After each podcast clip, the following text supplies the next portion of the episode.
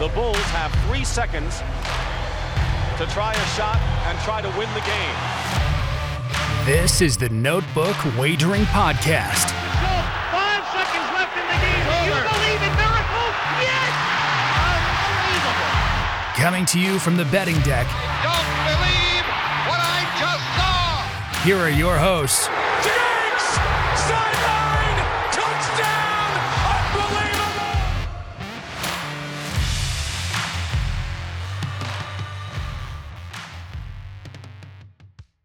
Hey, everybody, it's the Boys and Notebook Wagering. First off, we're just going to say Happy Best Friends Day from this beautiful Wednesday night here in Western Pennsylvania. Our host, Q, uh, having a little bit of technical difficulties tonight, so we're going to run the show till he gets back. We got Smitty and J Cam here. We're going to cover the Big 12, bottom to top, give a little over unders, fancy plays, guys to look out for. What do you guys say tonight, boys? It's the hopefully not the last edition of the Big 12, but very well could be. Um, it's fun to get through all these conference previews. It's time to play. It's time to watch some games and bet on some games. Yeah, we've done a great job with all these conferences. This has been a lot of fun uh, listening to you guys talk and giving opinions. And hopefully, some people have tuned in and uh, are going to jump on some futures here. I'm going to put mine out here soon. I'll cover that later in the show. But let's win some money and let's get after the Big 12. So I got nothing really uh, off the top of my head to shoot out before we go over this. I it's just a broad view on the Big 12. I think we have kind of like the SEC and the ACC. We have one team pretty much head and shoulders above the rest. Then we have that second tier where teams are going to put up a fight, but how much can they knock away at Oklahoma's armor? And we may have the worst team in the country possibly in this conference, which is kind of scary. So without further ado, let's go to the number 10 team, the Kansas Jayhawks. Our friends in Las Vegas have this team over under one win. And honestly, if I'm going to bet this, which I never will, I would play under one win. I think, I even think South Dakota out of the gate I believe that's who they play. Could beat these guys. Just don't even touch this game. Maybe look at these guys in some uh, point spreads later, even though they're going to be massive, but they're just going to get, I hate to say it, SHIT on. They are going to get dumped on this year. Lance Leipold's in his first year, and he's in for a long year. Yeah, like you just said, the line is literally one. It's actually uh, minus 245 over one. So that's basically the South Dakota game. And then under one's plus 185. Yeah, I mean, it, it, just kind of a lot of weird stuff went on with a program that really can't afford weird stuff. They had to get rid of Les Miles because of some stuff that went on at LSU. They bring in a really good coach from Buffalo who's built a couple good programs, one at the D3 level, and then Buffalo was definitely trending way up in the MAC. Um, but he's getting in there after spring. So basically, fall was all installation of his systems. Uh, they don't have a lot of talent and you know, you look at the games, and basically outside of Texas Tech, they really got whooped pretty much every week. So, um, yeah, it's you know, it's going to be interesting to see. I think they got outgained by like 200 yards per game, 231 yards per game uh, in conference, and that's really, I think, how you measure them this year is how far down they get that number. Uh, that was something Phil Steele said. I think that's true. You'll basically get to see Leipold's effect throughout the year. Um, as you know, I think they're going to scare somebody. I don't think they'll beat them but uh, he's a good coach. He'll have things moving the right way, and that's a really tough place to win. But if anyone can do it, he can. Well, I said this when we covered Duke in the ACC. Get ready for basketball season. Okay, just get ready for basketball season because their favorite, like Matt said, Vegas has them at one. They're favored in one, but man, I'll tell you right now, I don't know anything about South Dakota football. But when it surprises, that's a tight game wouldn't surprise you. I, I agree, Jason. I think it's a good coach, I, and he brought a lot of players in from Buffalo with him. They transferred out there, but this, I mean, you look at some of the lines in some of these games. I mean, really quick. They, I mean, they go to at Coastal Carolina plus 22 and a half, Baylor plus nine, even Duke, and Duke's going to be a train wreck, I think. They're plus nine in that game. And then Iowa State plus 34 and a half. Enough said. Uh, I wouldn't play this at all, like Matt said, but I wouldn't be shocked. I mean, I, I if they get any, they'll get one. I, maybe, and I they might they might scare. I think Jason said it well there. They might scare somebody in a game, but I don't think they'll win another game. They better get that week that first game. Let me refrain from this. I actually think for fun, For this is an awesome bet to go under because I think after the first week, you're going to know if your bet's a winner or a loser. And, and, and that would make it actually really, really interesting. To show you how bad this team is, they've played five S FCS opponents, I think, since 15, and they're only three and two against them. That's how bad. They're, I mean, they're they're they're just no talent. And I actually think if they go to the super conference with the Big Ten and everybody else who's supposed to join the ACC, it's actually going to help them recruit a little bit. But I, I mean, just don't don't go anywhere near the Jayhawks. We're gonna we're actually gonna just move on. We're done with that team. That is that is a train wreck. So let's so we're gonna go to the number nine team, and I have it a little different than what we discussed off camera. I have Baylor at my number nine team. They have 17 returning starters. Uh, Dave Aranda's in his second year. This team used to be really, really solid and even made a couple big bowls, and now they've dipped. I think the problem with their, them this year is their schedule. To me, is really one of the harder ones in the Big 12. I actually think they're going to go three and zero out of the gate, and then I actually am not going to be shocked if they lose nine in a row. The Vegas over under is five and a half. I sadly, I think this Baylor team goes under the total five and a half. Yeah, I'm not that pessimistic about them only because I think their defense is actually pretty good. Um, the offense is not very good at all. Um, you know, they, they basically so last year they averaged 90 game 90 yards a game on the ground. Now, but if you take away two games, uh, Kansas and Texas Tech, where they both ran for well over 200 yards, that comes out to 58 yards a game. That's insane. Like 58 yards a game, like in a Division One program. So I mean, they got to find some solutions on offense. And I know it's a defensive coach, and the defense is actually really good. So I think they can probably steal a couple just somebody gives them a bunch of turnovers that they can convert some short fields. Uh, five and a half is the challenge, but I'm surprised at how uh, basically how disappointing this team is. Like, you know, two and seven last year and three and six against the number. It like, it, it's kind of, they need to find a way to basically generate offense because I think the defense is better than most in this division or in this conference. Yeah, Charlie Brewer's gone. He's gone to Utah. We talked about him a couple shows ago. How we, you know, we really like Utah. Uh, it's a battle between two guys. Running backs were not very good last year. Wide receivers aren't that bad. Kind of deep, I think. Looking into it, offensive line's a little concerning. Jason said it. I think defense is pretty good. They'll keep them in some games, and I think they did last year too. Um, Matt said it they should be 3 and 0. But then, man, Iowa State, they do get Iowa State at home, but I don't care.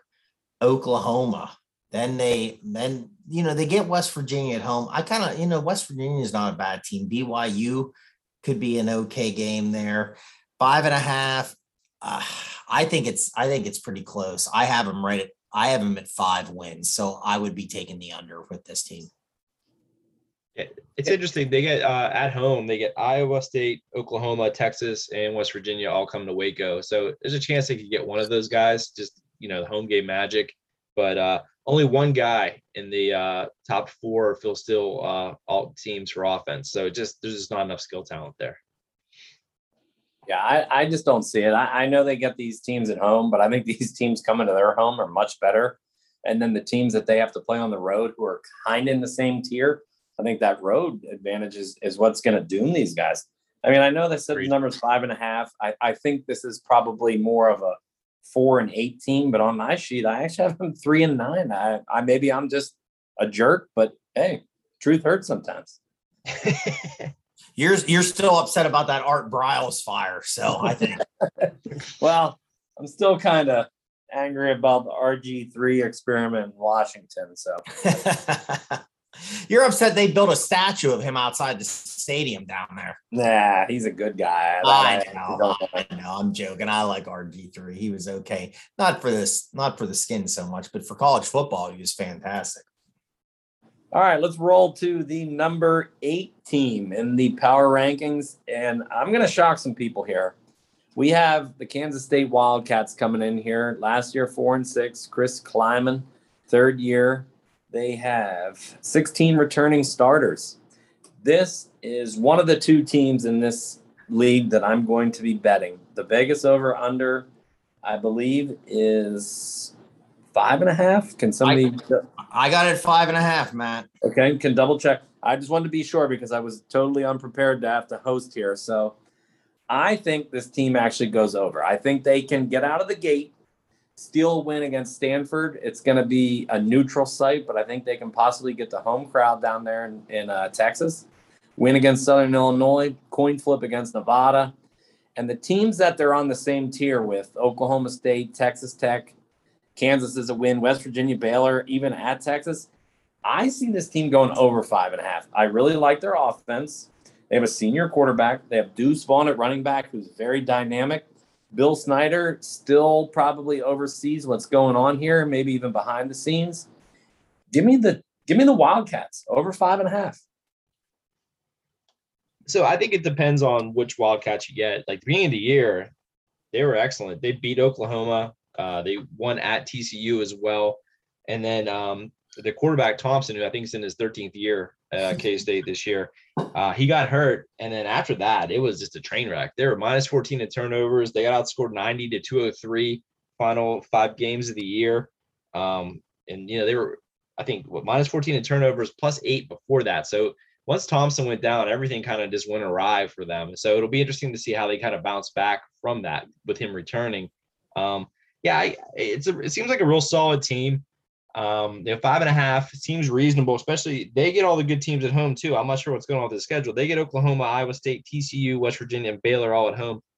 Like, so you know, the road games aren't all that tough.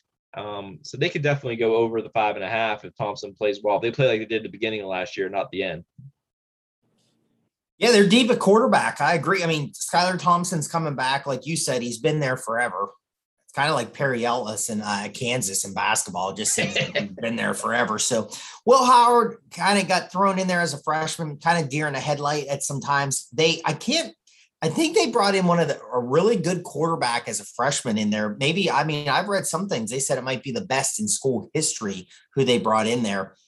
Matt said it well. Vaughn is a stud at running back. Wide receivers are a little bit of a question mark. Defensive line was really gutted.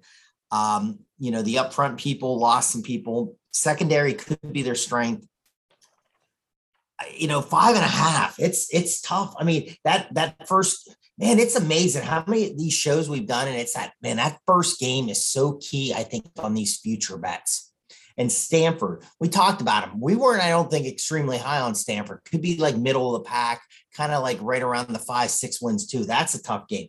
Now they do get Nevada, but man, Nevada could be very good this year. Right. That's a sneaky game to keep an eye on. So those two games, if you take this over, those are the two games I think you really, really need. I agree. I mean, they do get Oklahoma at home. I don't think it matters. It could be in my backyard. I don't think they're going to beat them. Iowa State could be in my backyard. Don't think they're going to beat them. TCU, eh, I'm whatever. TCU bores me. They bore me. I'll talk about TCU. um, so I think it's close. I had him at five. So this is another under for me.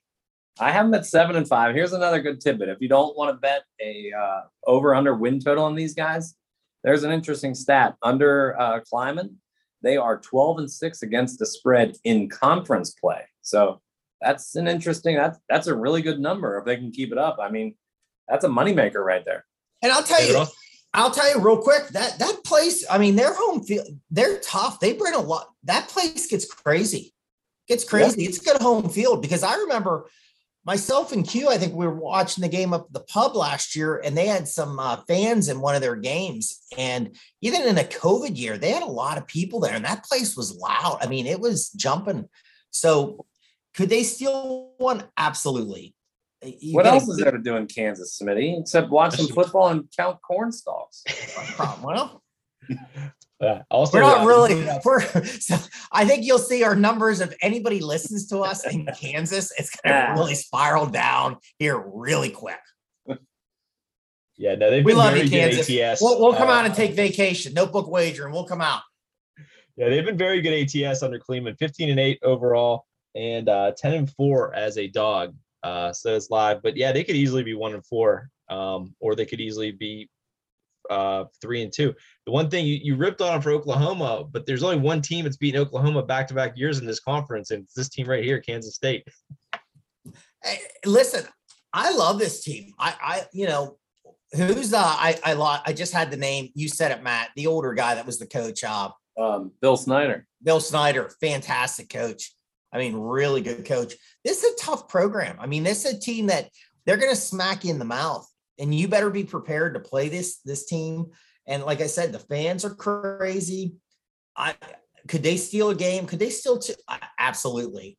I just think again, Stanford game's key. Nevada's game's really key. I think they still win five games. Yeah, I like a sneaky play here. Good, I like it. I like good it. stuff. All right, boys, let's go up one more to the number seven team, I believe. And I'm going to go, it could be different from what you guys are looking at, but I'm going to go with the Texas Tech Red Raiders. Matt Wells in his third year, 16 returning starters. We all know the Red Raiders are infamous for just run and shoot, run and gun, up and down the field. They have a real, uh, I'm not going to say really good. I think he's actually going to be good. Tyler Shough, the quarterback, he's only a sophomore. Things are looking up there. They're they're going to be really sketchy on defense, though. I think they only have six starters back. This is a pretty loaded schedule they play to.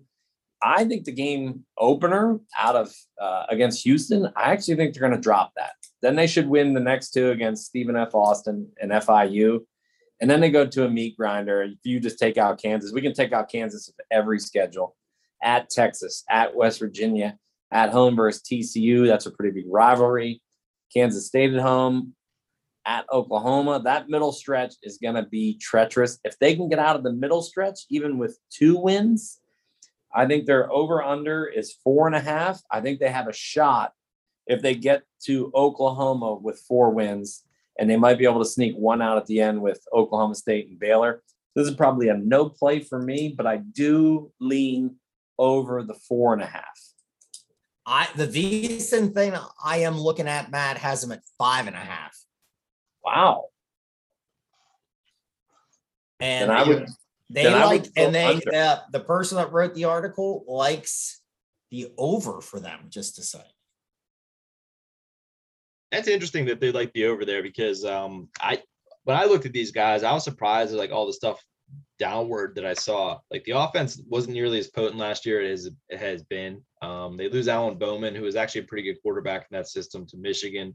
Um, and you know they bring in the transfer from Oregon, who is I don't know how familiar he is with their air raid they run, because Oregon's kind of a more uh, multiple system, more run pass. Uh, you know the defense. It's funny when you look at the ratings in Phil Steele it's not that bad talent wise, but man, you look at their statistics and it's brutal 36.7 points a game last year.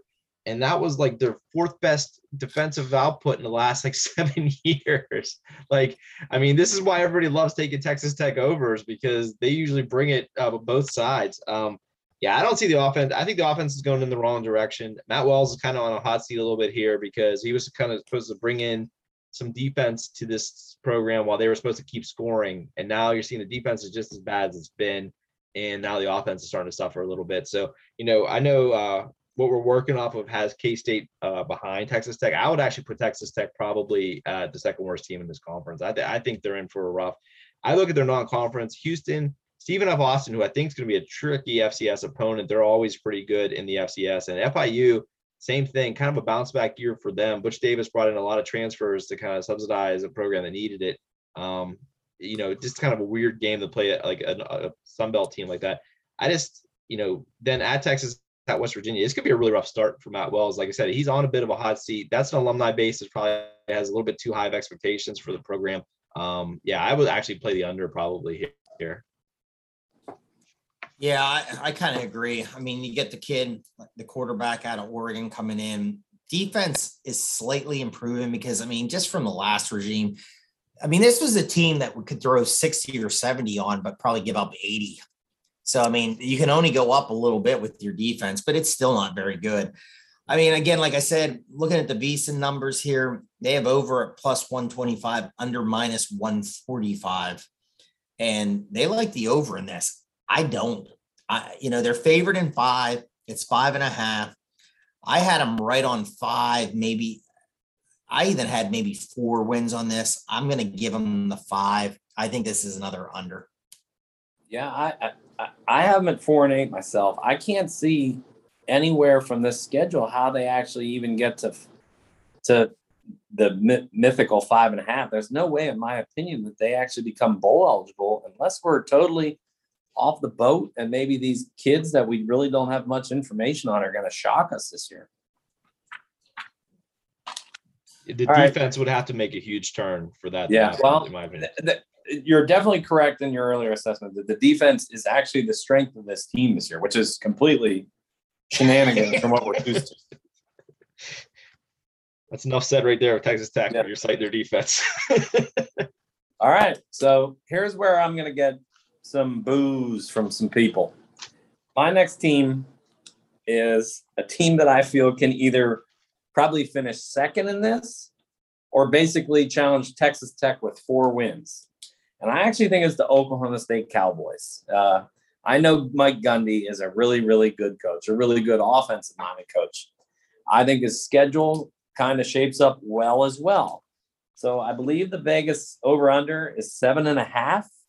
Do you have something different, Smitty? I have eight. Okay, eight's even better for me then. So they lost a lot. They lost Chuba Hubbard. They lost Tylan Wallace on offense. They do have Spencer Sanders back. He's only a sophomore, but he's an excellent quarterback. I just don't know where they're going to get more superstars from. Their their offense is still going to be good because the defenses typically in the Big 12 are bad. They have 13 returning starters, which is the worst in the Big 12 and their schedule shapes up. So they're going to get out of the gate. Missouri State win. Tulsa probably a win. Boise State on the road is a tricky play. That to me is probably going to be a coin flip, depending how Boise State starts out with their own schedule. Kansas State at home, Baylor at home. They technically could get five wins out of the gate. Then they go on the road to Texas, on the road at Iowa State. Oh, homecoming against Kansas. Jesus. Whew. At WVU, TCU at home, at Texas Tech, Oklahoma at home. Sorry, uh, Cowboys fans. I'm giving you guys six wins. This is a down year, in my opinion, for you guys. You could really prove me wrong and get to nine, maybe even 10 wins with this schedule, but I think it's a down year. Yeah, no, I actually agree with you. Uh, when I was going through uh, the rankings, I was a little surprised they were as high as they were, just because uh, I think they just lack kind of explosive players. You know, to be out of that second tier of the Big 12, you just kind of need some playmakers, and all the playmakers left. Um, it's basically on Sanders and a bunch of freshman recruits at, on the outside to kind of um, create any dynamic offense you know, everything kind of went right for them. Now, granted, their defense played pretty well last year. In fact, it's probably the best defense in the, the Big 12 for at least half of the year. But, you know, if you look at the numbers in the games, it really kind of failed them at the end and it started to creep up. In fact, I think they were basically 500 yards a game of uh, yardage given up over the last uh, five games, with the exception of Baylor, who was missing 47 guys for COVID. So uh, defense fell apart in the second half of the season, e- even in an eight and three year. Um, yeah, I just I just see it's a trend going the wrong way, and it's kind of like a rebuilding year for them. And there's just a bunch of teams in this conference that are kind of all in the same area, and I just think they're going to shake out kind of poorly in this. Um, and that's what you know we kind of mentioned it before. If there is a characteristic of the Big 12 is that you kind of have dangerous teams from like nine through I'd say uh, three, and we kind of don't know what order they're going to go in. It basically depends on who gets hot, Kansas State.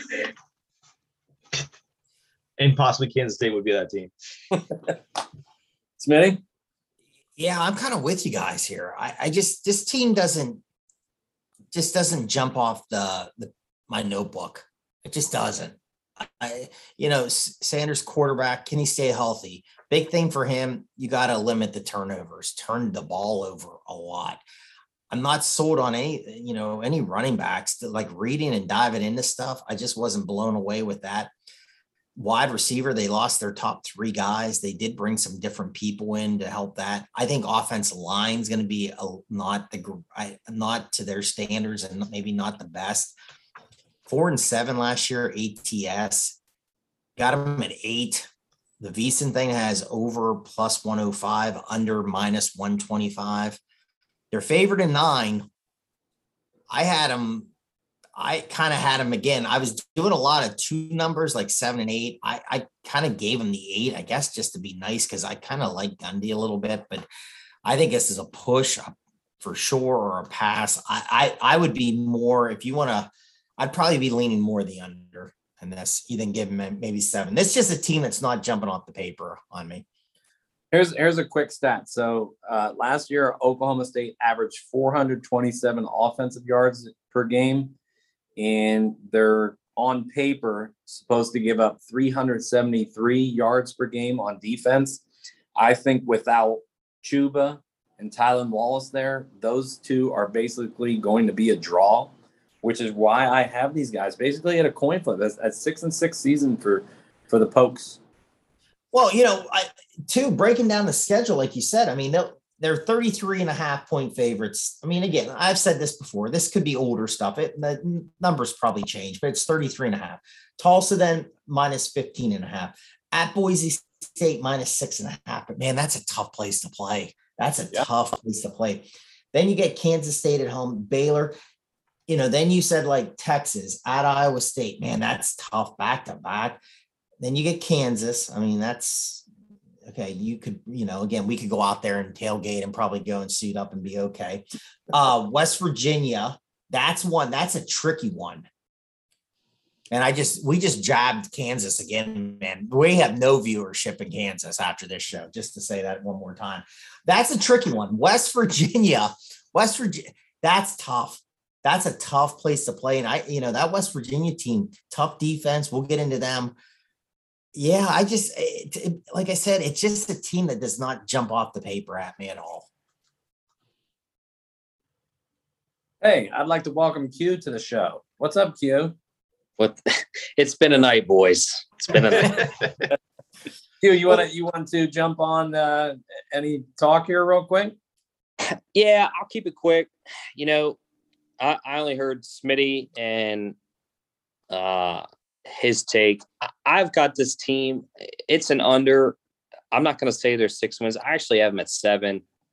You know, they lost Chuba Hubbard uh, and Tyler Wallace, like you had mentioned, nails. It's huge losses. Um, I, you know, I think their schedule actually plays to their strength, and and I sit and I don't mean that in the best way possible, but what I'm saying is like Missouri State's home, Tulsa's home, Kansas State's home, Kansas home those are all guaranteed wins, even Baylor. So that's five wins there. Um, do I think they get to eight? No. Um, you know, I'm looking at their schedule. So they host TCU, they're at West Virginia, they're at Texas Tech. You know, Texas Tech gets a little rowdy. Like Smitty said, West Virginia is a very, very tough place to play. It's a long trip for those boys. Um, I would say I'm actually going to give them seven and five. And I, even though that's an under, I think that's optimistic in this Big 12. I'm actually down on a lot of teams in the Big 12. And I would say at seven and five, that's kind of up for me for Oklahoma State, if that makes sense. Q, really what you've missed so far is us bashing Kansas. Yeah. Well, that is. Only Lawrence, Kansas, though. Like uh, Manhattan, Kansas, we've been actually. Yeah, we're okay. I mean, we're. So, hey, listen, yeah. when we do, when we dive into basketball, we're gonna probably love Kansas. So they'll come back to us. Boys, They're gonna come back. Boys, hey. I'll t- the over under is one. I'm gonna play the over. I mean, I know Lance Leipold, he brought eight guys with him. Oh, accused accused it out. No, I'm Chalk Jayhawk. No, listen, I'm not saying they're going six and six. Relax, fellas. It's we were all we were all on one or under. No, I, you know, here's the thing. Okay, they're going to beat South Dakota. That's one win. I mean, Oh, that's a that's a side bet between me and Q. I already I already have a notebook ready for that one. Write Here's that the- one down. go go look without without in the top of my head in the last five times that they played Texas, I think they've won two, possibly three. There's a team that is gonna slip up. That's where I see the second win is. Q, I'm just gonna say this, and we were together. We were out watching the games. When your head coach is in a snuggie by a fireplace and he doesn't even make a trip one time, this program ain't gonna win more than one game, buddy. So Well, I I, I know, and I know Les Miles isn't there anymore. All right, I'll take a bet against all you fools. They go two and ten. So I will support Q here and tell you that Kansas is 4 0 ATS the last four times they played Texas. Boom. Dude, Terrific. just- here's the thing. I'm not saying Kansas is good by any means, but what I'm saying is there is a team that's going to overlook them, i.e., Texas. Uh, it could be Duke. Like Duke is putrid. I mean, to say Duke is going to smash Kansas, I can't confidently say that. I mean, they're two terrible teams. You've got to give them an opportunity. You know, I, I just think that there's going to be a game that they they can steal. A team sleeping. And you know what? I think we've come back now in the market of Kansas because what show has probably talked this much on Kansas than us right now? So, Maddie, one. I'm take it off. Let's go to another team. I'm getting Yeah. ready to shut it down. Sorry, uh, Sunflower State, but you guys are done. We're done talking about it. That- We'll get a side bet. I'll win the bet. I'll cash the chips. Two and ten. We'll figure it out. FYI, listeners, Q may have had a couple adult pops and made a huge gaff tonight, but we still love him and he's on the show, going to help us out. Let's go to West Virginia. Let's go to the Mountaineers. Well, Matt, I'll tell you real quick. I was hitting piss rods on a softball field tonight. I was smoking them like Tony Gwynn. I Well, literally. You just hit another piss rod saying Kansas would go two and ten too. Listen, hey, I don't wear a D-Gen shirt for nothing. I'm a degenerate. I rep my. I hit piss rods. Come to the games. I'll put on a show. Moving on. All right. West Virginia Mountaineers. Uh, I have the Vegas over under at six and a half. I'm gonna seven. Well, I'll- Six and a I'll- half or seven. I like both numbers. Um, they have I've- 17 returning starters. The trick with West Virginia this year, they have five road games, five road games that are all going to be very tough. Oklahoma at Baylor, at TCU, at Kansas State. Hey, maybe Q's right. Maybe at Kansas, the final week of the season could be that slip up. Highly doubt it. But I actually have the Mountaineers going six and six this year. I do like Neal Brown, and their defense is actually going to be really, really good on the defensive fronts. They might be able to stall some teams out. They have the old Stills brothers, two uh, Dante Darius there, really good players. But I can't take over seven. I think that's probably the correct number. So if I were to lean, I'd take the under and go six. Yeah, no, six or seven seems like the right number. Uh, no, I agree. This program seems like it's trending up. Um, you know, they actually lost a decent amount. I think lost 17 Letterman from last year. They returned 17, but everybody seems like they return at least 17. Um, you know, they got the quarterback Doege, who was pretty good for them last year. Leddie Brown's a good running back. Um, you know, it's a it's a real solid team. It's they're very similar to like Oklahoma State, Kansas State, like all these schools where you know you see good things, but you also see some things where like, whoa, like the defense last year played pretty well. The yardage totals are great, but if you look, they got gashed on the ground against good teams. Even so, I basically people just ran down their throats instead of actually throwing on it. I mean, they gave up 200, 180 yards on the ground to Texas Tech. I don't even know how that's possible. So um, they basically just need to take another step forward. They'll have a full camp with Brown, which will probably help. Um, you know, I it's it, it's a good team, but I don't think they have enough to kind of go really threaten anything. And the schedule, you know, uh, kind of those toss-up games are all on the road at TCU, at Kansas State, and then they go uh, at Baylor. That could be a loss just because they're on the road there. So, yeah, I, I six and six, seven and five sounds about right. Yeah, they're favored in eight. They're favored in eight. And I'll, I'll tell you the game that I circled on is that again, first week. There's some there's some great first week. At Maryland's gonna be tough. I think I think the Terrapins are going to be giving them everything they have. You know, I like where this West Virginia team is starting to go. They're starting to play a little better defense. This was a team that used to score a lot and give up a lot. I think their defense is getting better. Offensive, they took some hits on offense. They lost some offensive players. Brown is a stud. Quarterback, former uh, Bowling Green um, quarterback, you know, had a good year last year for West Virginia. I like him. Favorite in eight, like I said, I'm looking at seven. I had it right at seven looking at their schedule. And I agree. I think their schedule extremely is really, really, really tough. I think it's a tough schedule. I, I could see anywhere from six to seven wins. Yeah, I think that the one thing with the, the running game needs to be better. Leddie Brown got a thousand yards last year in 10 games, but they had four games where they were held under 70 yards rushing, and then there's another one they had 91 yards rushing. So um, Doege's a good quarterback, but he's not that good that he can carry an offense, and uh, they need to find a way to score points. Um, because, like I said, the defense played pretty well for most of last year. Do you you got anything to add on the Mountaineers? Yeah, I got them at six and six. I'm looking at their schedule last year, and it kind of it's telling me something. I, I actually like Neal Brown. I think the problem is is where West Virginia is located, recruiting wise. So, like I followed West Virginia because they hit Florida schools, right? One of the big guys that they hit uh, actually played where my dad played high school uh, in North Fort Myers. Remember Noel Devine, one of the best guys. He just got in some trouble, and that's where they succeeded, right? They got those kids that just struggled uh, off the field, but they were absolute studs. I mean, Adam Pac-Man Jones, Noel Devine, uh, Steve Slaton had a little bit of problems off the field. You know, and you look at these guys, and they don't get those guys anymore. And then their area, they're in a bad area where you got to compete with Penn State, Ohio State, even Wisconsin kind of dips into this area. Um, you know, now Mike Locksley is. I think they're in a bad recruiting area. But I looked last year, they were 0 4 on the road but they were 6 and 0 at home. That place is a nasty place to play for, weather wise and fan wise. I mean, those fans are some of the most ruthless guys. So I think they're going to win those games at home, but they're really going to struggle on the road. I never understood, and I think travel kills them. I never understood why they went to the Big 12. Nobody clear uh, is around them near that. Uh, they should have been ACC from the get go, and, and I think that really hurts them. So I got them at six and six. Take the under. Here's one last key uh, note. So we love the running back, Leddie Brown. However, his offensive line starters this year freshman, sophomore, sophomore, freshman, freshman. That's not the best recipe unless these kids really, really come out and can bulldoze some people. But that's a that's a really young line. That could really uh, cause some stuff. I still like the under here, but it's barely. It's probably a no play for me. Would you guys take that week two game?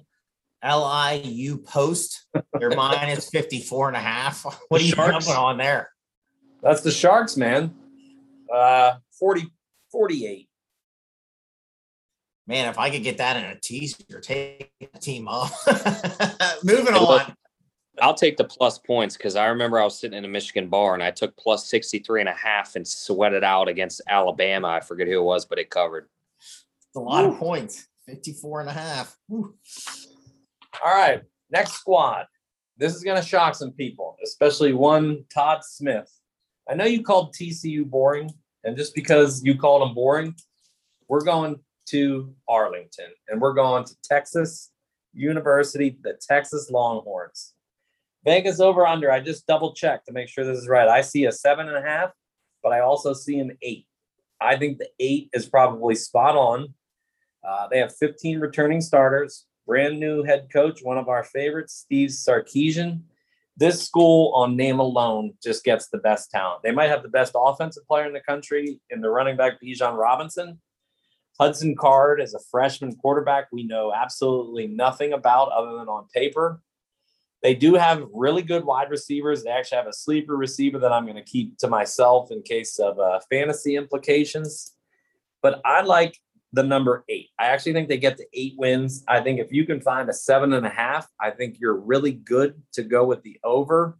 But I'll let you guys rant and rave. I'm not as high on Texas as everybody else is this year. I just think this is a typical Texas team under Mack Brown and all these other guys who go eight and four, go to a decent bowl and don't show up there. So I'm done with them. Yeah, I, I think the schedule is actually pretty hard. Um, you look at it, they open with Louisiana, who is a pretty experienced team. Like, you know, it's not as talented as Texas, obviously, but they're difficult to play against. Um, they went out and beat Iowa State the first weekend last weekend in not Ames. So got to give them credit there. And they return a bunch, um, the, the quarterback and everything else. Then you go to Arkansas. Now, Arkansas wasn't great last year, but they were really solid and that they scared a heck of a lot of people. And that's an old rivalry game from the old Southwest Conference days. So the, the Arkansas crowd, you're talking about West Virginia being a crazy place to play. I think that game is in Fayetteville. That's going to be just as crazy. So, you know, that's kind of out of the gate. That's two tough ones for Sarkisian. And I don't know how far along he is with his systems. I mean, he's got a fairly complicated offense, more of a pro style system. Um, though they kind of use the RPOs a little more at Alabama.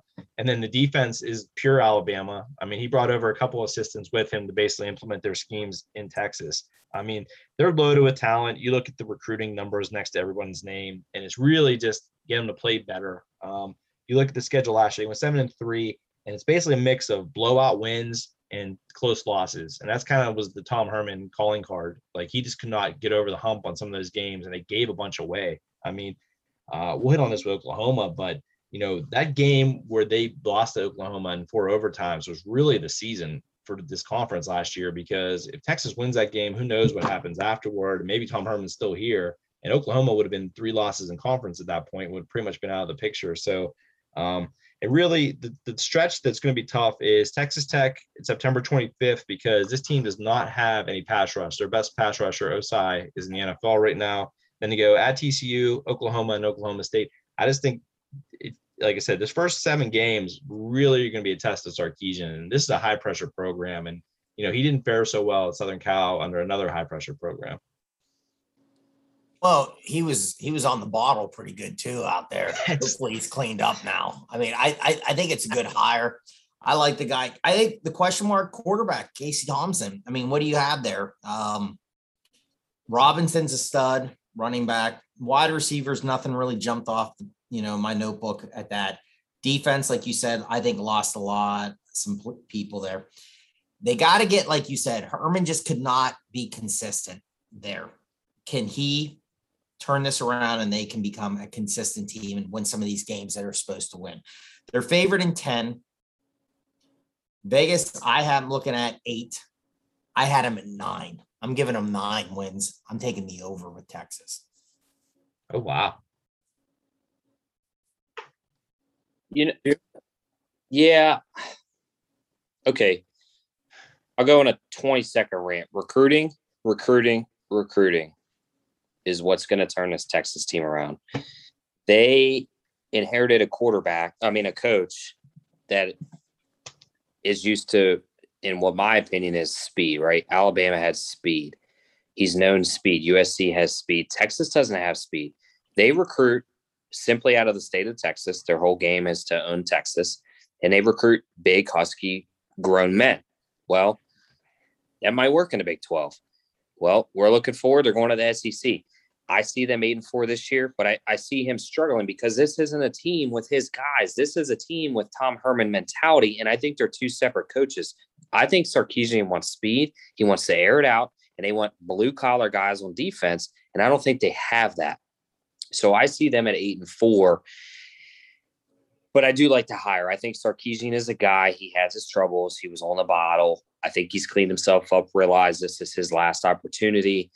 Um, I think he understands what kind of job he's walking into, um, knowing he left Alabama in a cupcake spot. I mean, he could have just collected a check there for the rest of his career if he wanted. Um, I think he knows what's at stake. I love him there. I just see this year struggling because he just, just doesn't have his guys. But he gets eight wins because it's the Big Twelve. So I got eight and four. I'm gonna I'm gonna piggyback. I think you're correct. So I, I'm gonna chalk this my lackluster talk on Texas as it's a transition year. So he's gonna get his guys. He's getting them in obviously, but he can't fit them all in there this year. Just no possibility and I hate to say it, but Sam Ehlinger was actually a winner in college. He was a gutsy quarterback, and they just don't have him this year. I don't think they can. I don't think they can get over. I think their ceiling is eight. I don't think they can get to nine. Maybe I'm the I'm the uh, outlier here, but everybody else is really high on this team, and I just don't see it this year. Give me, give me that, especially if you can find a seven and a half. That I love to go over. But if it's an eight, I'm not. I'm probably not going to touch it.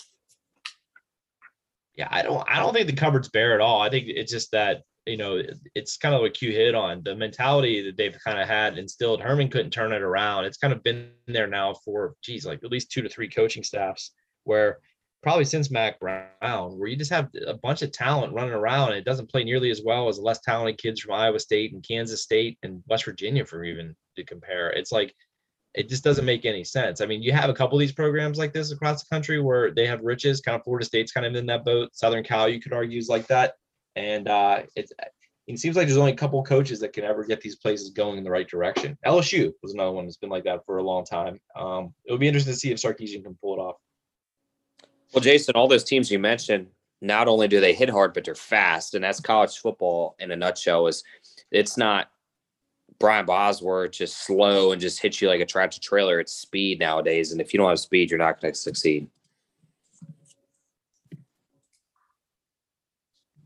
All right, let's uh let's move on from the Longhorns, and I'm gonna go. So here's where I'm higher than most of these other guys on the show. I am a big fan of the TCU Horn Frogs this year. Uh, we have the Vegas over under. What I saw is seven. Uh, last year they went six and four. They have 18 returning starters.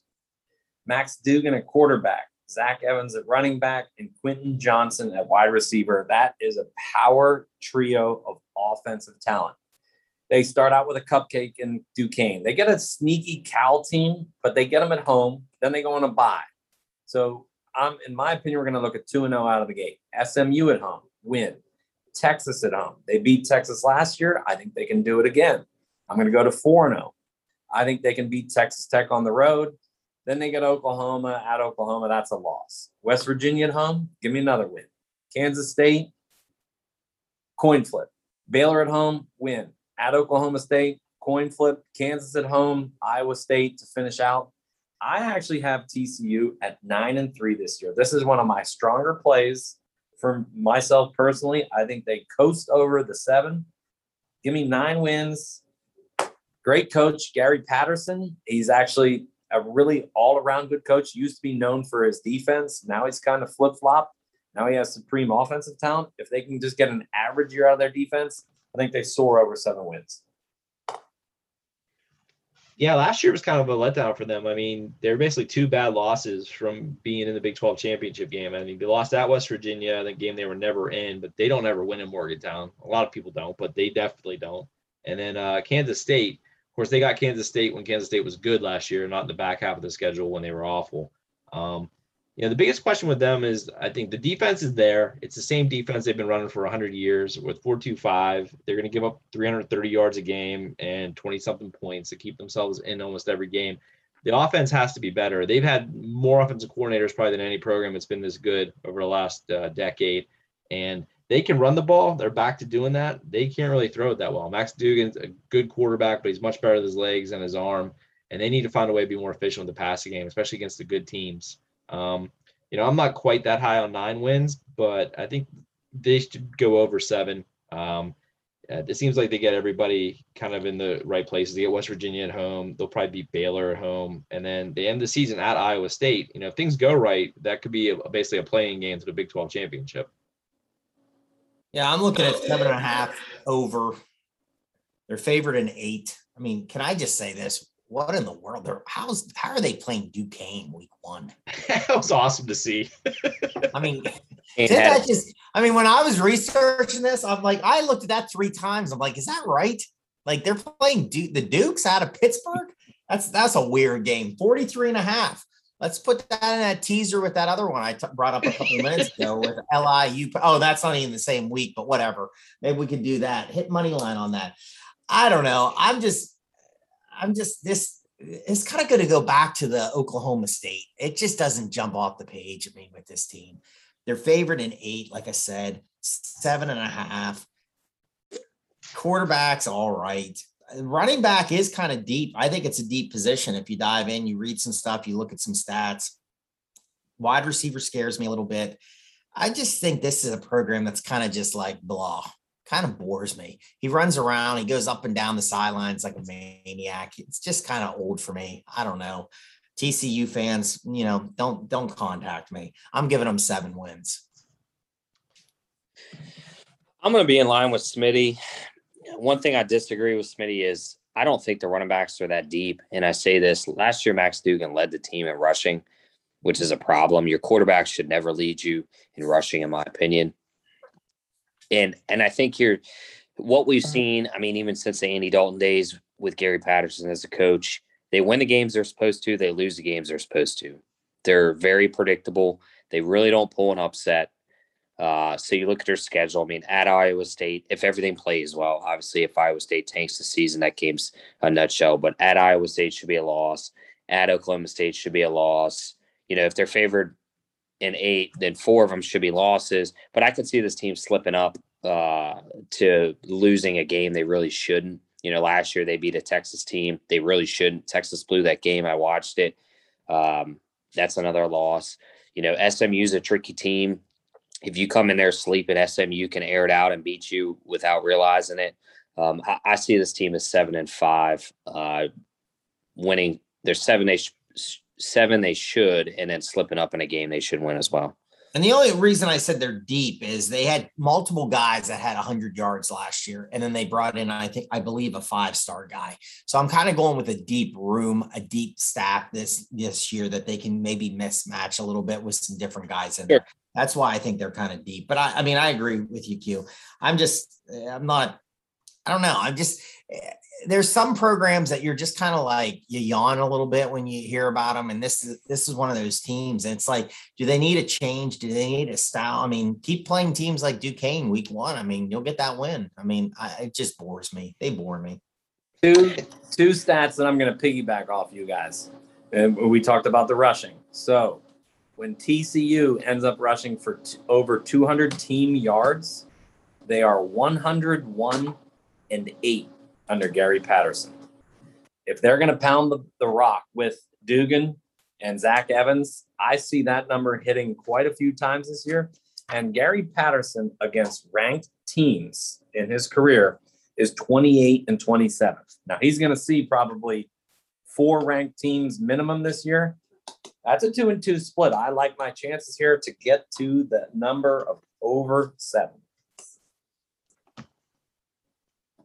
I like it. That's why this show's good. We we disagree. I like it. Different right. opinions. We're gonna get to the two meat meat boys here. All right, we know who the number one team is, no matter what. So we're gonna go to Ames, Iowa, Iowa State Cyclones. Last year, nine and three. We love Matt Campbell. Everybody seems to love Matt Campbell. It's his sixth year, 20 returning letterman, Man, where do we start? Brock Purdy, probably the best quarterback right behind Rattler. He's a winner. This team's tough. So Vegas has these guys at eight and a half. I personally think they get to nine wins. 10 double digits might even be in play, but I'm going to go over the eight and a half. Give me nine wins on the Cyclones this year. Yeah, no, they seem to be the uh, the cool pick from the Big 12, especially if you don't like Oklahoma. Um, it's interesting. You look back at the last couple seasons, they always start slow out of the gate. They always stub their toes somewhere or lose to Iowa or both. Um, last year, they lost Louisiana out of the gate in a game they outgained them or by like 30 yards only, but they gave up like two special teams touchdowns. And that's a bugaboo for them. They've been ranked 100th or worse the last two years in special teams um, on really what's really a good team. You look at their defense, and it's excellent against the run. I mean, 3.2 yards of rush. That's going to stop a lot of the offenses in this conference. When Big 12 has definitely taken a turn from a, a passing league into a running league uh, for a lot of these teams. Um, you know, I just look at Northern Iowa out of the gate, and you look at an FCS team, and you say, "Oh, that that should be a win." But you know, Northern Iowa scares the hell out of both Iowa and Iowa State every time they play them. I don't know how they do it, but it, it seems to be. And then Iowa, they never, Matt Campbell's never beaten Iowa. Um, Iowa State has a better team this year, but not by much. So that's going to, at least they get them in Ames, which is better. At UNLV is a win. And then they have a stretch there where Oklahoma State, West Virginia, and Texas, I think that's they could definitely stub their toe at West Virginia, um, going up to Morgantown, and then they finish with Oklahoma and TCU. So that TCU game is going to be interesting because that week before Oklahoma, there could be a complete letdown. Uh, which call it when they play the Horned Frogs. Uh, I'm not as high on them. I just I look at this team and, and I know Matt Campbell's a great coach and everything, and they're fun that they run the multiple tight end sets and they have the crazy three three five defense that somehow stops the run with guys that are like 230 pounds on the defensive line. But I mean, I think they're just kind of overrated. And I'm kind of looking for some regression here, and I think they're actually going to be under eight five. I, I don't know why. I just when I look at it, I just feel like this team's a little overhyped right now. Yeah, I mean, Purdy's a stud, 25, 25 school records. Has to lower the INT a little bit, turns the ball over sometimes. Running back Hall is a monster. Great tight end, couple good wide receivers, offensive lines loaded. But I agree. This is a team that sometimes they drop a game and you're just like scratching your head, like, what happened? I was sitting with Q last year at the pub and we watched it in that first week of the season they're favored in 11 games. They're favor they're double, they're eight, eight of those games, they're double digit favorites. Jason brought up the Northern Iowa game. And yeah, Northern Iowa scares some people over the years. They're right now 33 and a half point favorites in that game. Iowa, that's going to be that's going to be a tough game. I don't care what you have. That's just uh, one of those games that's gonna, that could come down to like the last play. I have them at 10. I, I'm looking, I have my numbers here. They have Vegas looking at nine. I have them at 10 wins. I think this is a good team. They have a lot, they have a lot of weapons, but I wouldn't be shocked if they if they get nine. They because like Jason said, they they do start sometimes slow, but again, if you get Northern Iowa, Iowa, you're 2 0, you're going to kill Vegas. You're going to, I think you're going to beat Baylor. Then you get Kansas. Then you're rolling into stuff. You know, the West Virginia game is the big one. October 30th at West Virginia will be tough. But I, I like him at 10. I, will take the over with Iowa State. I got them at a push. I got nine and three. I mean, you guys, I'll echo it. They drop games that they shouldn't. You scratch your head. You know, Louisiana Lafayette ended up being a decent team last year. Uh, but that's a game that Iowa State should have dominated from kickoff. Smitty and I were kind of watching it like, is this really happening? Like, is this really a score? And a little tidbit. So they played Northern Iowa in 2019. Now, forgive me because I don't know the spread, but the score was 29 26, and it took them overtime to win. So that 33 and a half, that just seems a little off for only a three point victory two years ago uh, with Purdy there and, and others. You know, in Iowa minus 10 and a half, I don't think to me that's not an accurate number. That Iowa Iowa State game is a pick 'em or something under seven. I just think 10 and a half is too big. Anything can happen. Now, like you said, to get him at home. So maybe that's why. Uh, but this team drops games. I'm not a fan of Brock Purdy. I mean, I, I think he's good, but you guys uh, seem a little higher on him than me. Sometimes I think he makes questionable plays. And I don't know if that's him or Matt Campbell. You know, I think Matt Campbell obviously put this program on a map, but I just don't know if he has it to win that 10, 11, 12 games. Uh, so I have them at nine and three. I think they'll drop a game, and you're sitting there, and every year we're scratching our heads. So, yeah. So I'm I'll I'll chime in. Uh, we'll go tit for tat here. So this team, by the end of the year, if they perform well, might have three first team All Americans: Breece Hall, running back, Charlie Kolar, tight end, and Mike Rose, their linebacker, is also a stud. But at the same time, we'd hit it all all four of us have hit it so far. Where's the stub of the toe? And Campbell in September in his tenure is actually seven and 11. So which game is he going to drop? On paper, they should come out of the gate five and zero. Oh. They should they should basically get half their win total, blow away the over here out of the gate. I, I mean, everybody's all everybody on this show uh, pretty much seems like we're going to be looking at Iowa come September uh, 11th to uh, lock in as a bet. Yeah. So oh, I'm plus 10 and a half. I can tell you that right now. Even though they're on the road, I'm going to take it.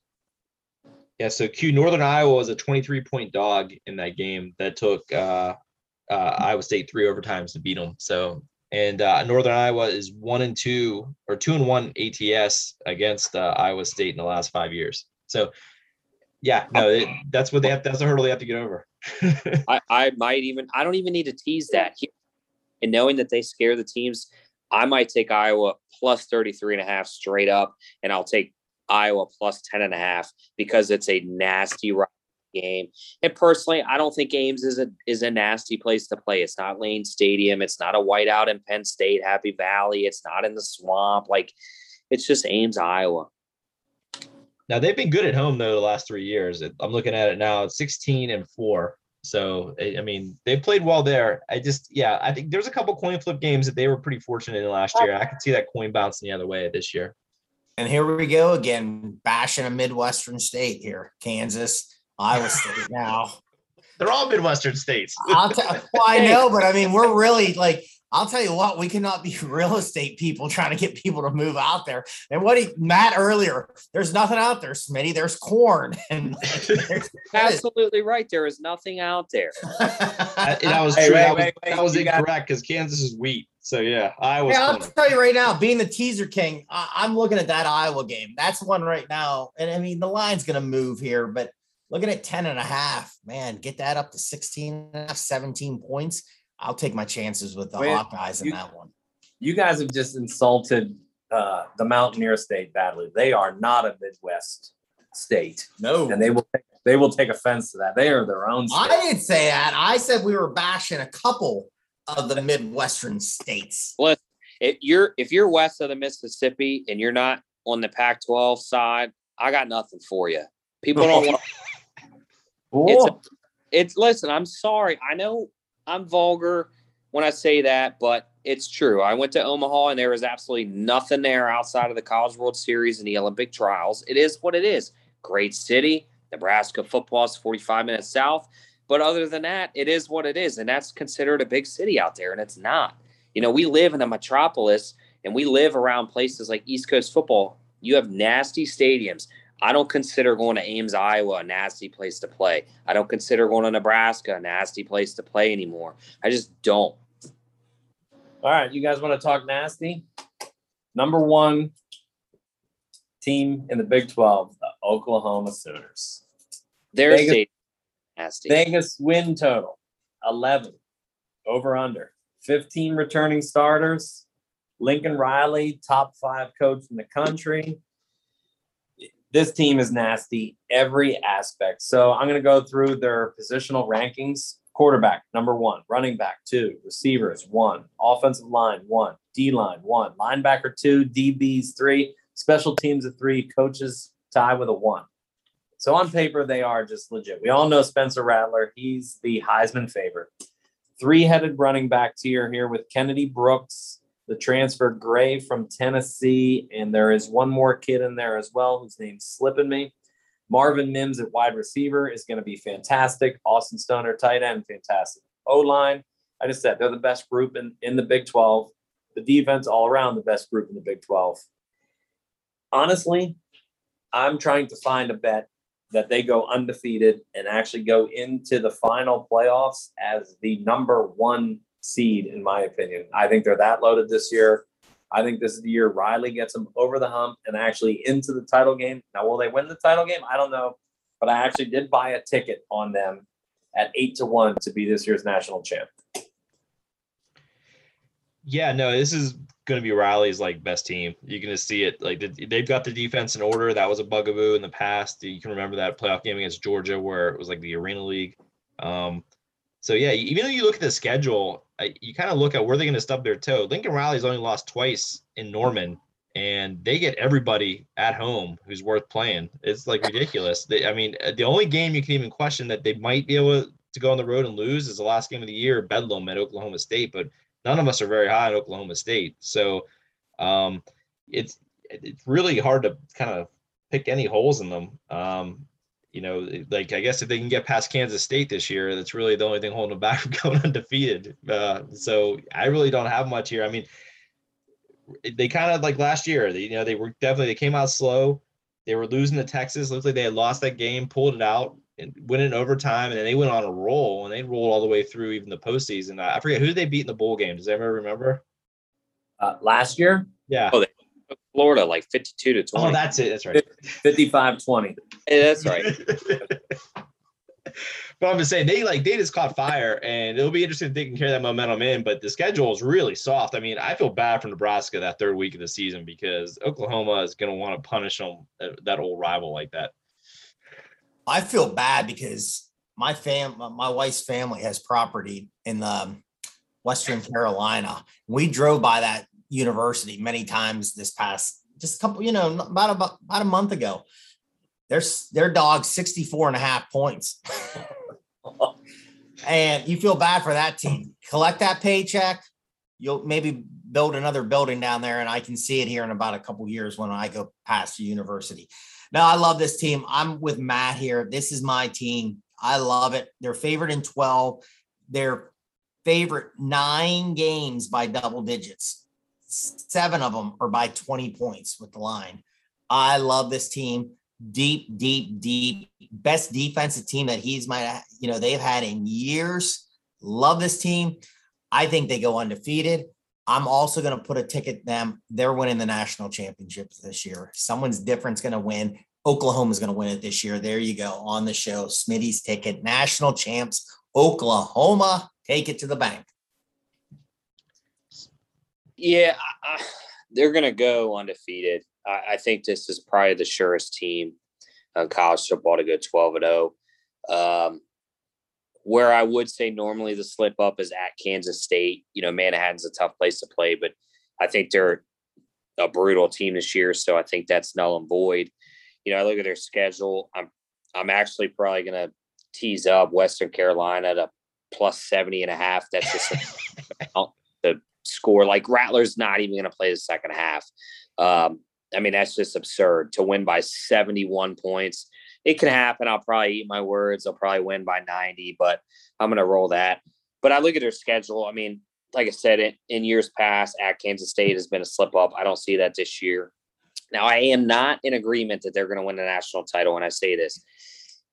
I, I think this is his best defensive year. I think this is the best team since the 2008 team that played Florida in the national championship and lost. I want to say 24 to 20 or 21.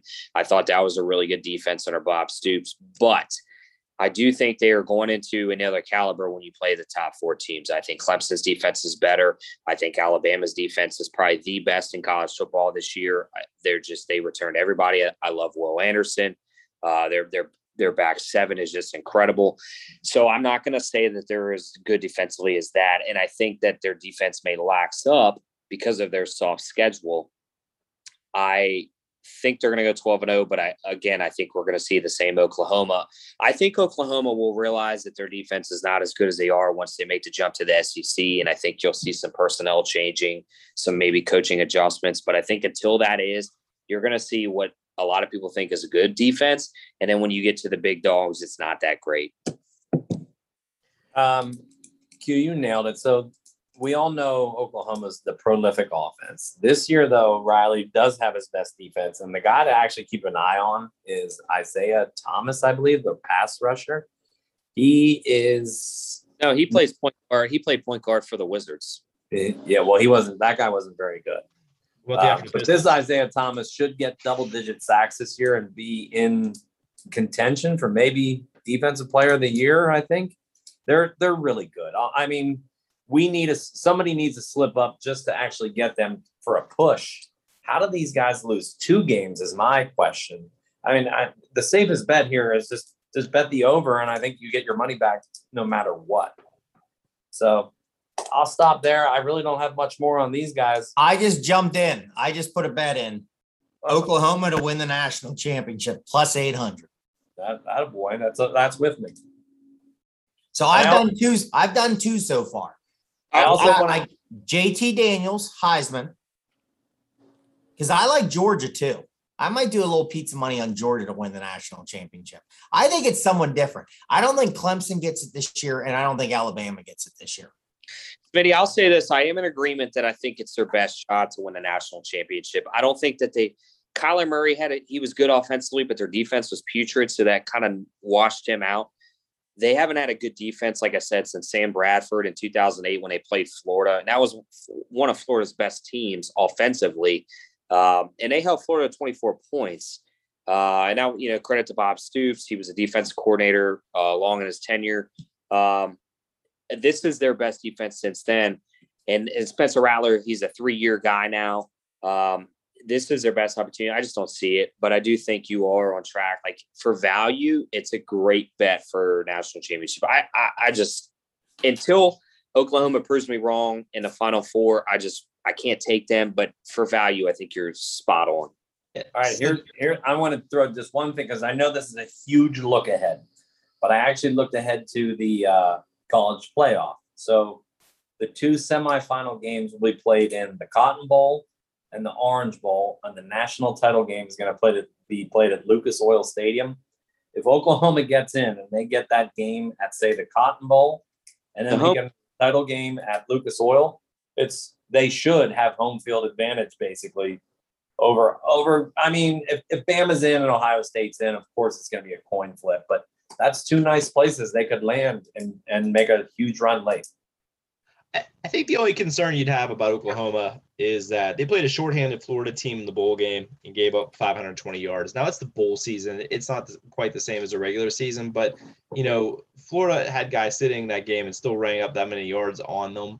So you kind of it's a level of competition between the Big 12 and the SEC, and you know, and the elite teams from the Big 10 and the ACC. That's really the only question you'd have with Oklahoma, and they would only probably run into an SEC. Well, they could beat them either round, but that would really be the only thing you'd have to be concerned about is that you know they aren't like you kind of alluded to they're not going to really get tested and you know even the way their schedule's set up they'll probably play their two hardest games to go into the last two of the year so that'll help a little bit but that's really the only thing is that do they just kind of get adjusted to that lower level um, of competition just to finish off that, Jason, I agree with you. Here's the thing: SEC got torched last year. It was a COVID year. They, the players didn't even really get to practice. That is a one-off, in my opinion. SEC is as closest to the NFL as you can get. These kids now have had a spring practice. Well, not only last year, but they had a spring practice and they had a, a fall camp that we're you know finishing up now. I don't think you'll see the SEC giving up 55 points a game, you know, when national title. I think these guys are going to tighten down. So I think that reinforces the separation of defenses, in my opinion. I mean, Georgia, in my opinion, the top two defenses in the country, and you could argue one A and one B or two one, uh, one two, whatever. I think it's Georgia and Alabama. I mean, what they return, they are just the nastiest defenses, in my opinion. And to, and to, you're going to face one of those two teams out of the SEC, and they're not tested to that point. You're not going to score 55 points on those two this year because they've had the practice. They've they're going to have the games. Uh, they're going to have tests, whereas Oklahoma doesn't. I mean, it's just I think you're going to go back to seeing some blue blood, nasty SEC defense this year. So last last look ahead before we uh, sign off here. So the the four power teams that everybody puts in to this Final Four are basically Alabama, Oklahoma, Ohio State, Clemson. Toughest schedules out of these guys. Alabama comes in with the 19th hardest schedule. Ohio State, the 47th hardest schedule. Oklahoma, the 51st hardest schedule. And I still can't even find Clemson on there. Uh, 72. So if we're going just tough schedule, Smitty, your Georgia play could be sneaky good if Alabama stubs their toe because Georgia's strength of schedule basically is number 60. So if we eliminate Bama with some kind of loss in there and Georgia upsets them in the title game, who's to say Georgia, Ohio State, Oklahoma, Clemson isn't the final four? Yeah, I like Georgia. I mean, I've been. I'll probably take them too, just to be something different. Because I, you just, I don't want to see Clemson, Alabama again. I just don't. I'm over it. It's boring to me. Um, and I'm just high. I, like I said, I, I, I'm rolling this JT Daniels. I think the guy, they're going to run the ball. I know you guys have said that, and I agree with everybody. They're going to run the ball. But if he can just go undefeated, I think they get Clemson. I really do. I'm going to stay with that. I'll probably bet that game. Um, now, when they lose by 26, I'll probably look like a fool and have to come on air and say that, you know, maybe I was um, not thinking correctly. I don't know. Um, but I like Oklahoma. I like Georgia. And I like JT Daniels Heisman. And like I said earlier, I'm going to put out over the next couple days. We've done the Power Five. I'm going to put out my favorite plays. I'm going to take it. I'm going to give you some advice. I'm going to put it out. And if you've listened to the shows, you kind of know where I'm kind of leaning with this, but I'm going to play some of these games, some of these teams overs and stuff, and I'm going to put it out there. So we're going to have a lot of fun this year. And again, if you've missed any of our shows, go back. All we've had, fans, I mean, I'm just going to say this. I'm going to brag for a second. All we've had, we did the SEC. Who do we bring on? Mr. 90s, the hair, the stud, South Carolina legend, Steve Taneyhill. Check it out. Then we did the MAC. I know that wasn't a power five, but we even did the MAC because our boy from Big Fat Winners, Skippy, wanted to do it. And guess what? That show was money. And then all we did was finish up on the ACC on Sunday. And who do we bring on? Former ACC Maryland great, Jon Condo, former Raider, Jon Condo. That was fantastic too. So, and we are in some talks with some other people, some former NFL guys to come on, and we are excited. We're going to keep bringing the best interviews to you here in the next couple weeks. Q, you got anything to wrap up? I got nothing. I mean, I I'll say my takes. You know, we're going to start getting in a weekly game uh slates. You know, um, we will be doing NFL picks. You know, we didn't break them down, but I think the NFL is a little more predictable than college football, in my opinion. Um, so we can get into that next week if you guys want. Um, since we have that extra week, obviously college football starts week zero and then week one. Um, we're going to be firing winners all all year. Like I said, I we're solid in baseball. I think our best two sports, well, best three sports in no particular order or college football, NFL, and college basketball. I mean, Smitty's an absolute guru in college basketball. Um, I would say my strength is probably college football. And, you know, I, I, we do really well in the NFL. Um, so we're going to be breaking that down more of a weekly basis now. We're not going to be doing previews, obviously, because we're mid game. But uh, so the, the show format will change a little bit. We're going to be doing quick hits Saturday. Um, I'm not quite sure. We'll figure it out what we're going to do for Sunday picks. You know, we might throw them in Saturday. I'm not sure. We'll get that ironed out. But um, yeah, we're gonna we're done with previews. It's weekly picks, and uh, we're gonna win you winners.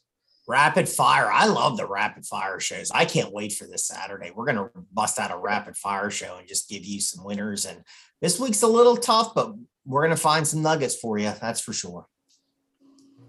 That's it. We uh, week zero coming up, folks. Sunday, Saturday morning, we'll toss out a show. We'll get you guys off on the right foot, crack some cold beers, and tune in. Have a great night, everybody. Thanks for listening to the Notebook Wagering Podcast. Make sure you subscribe so you don't miss any episodes, and be sure to follow at Notebook Wagering. Until next time.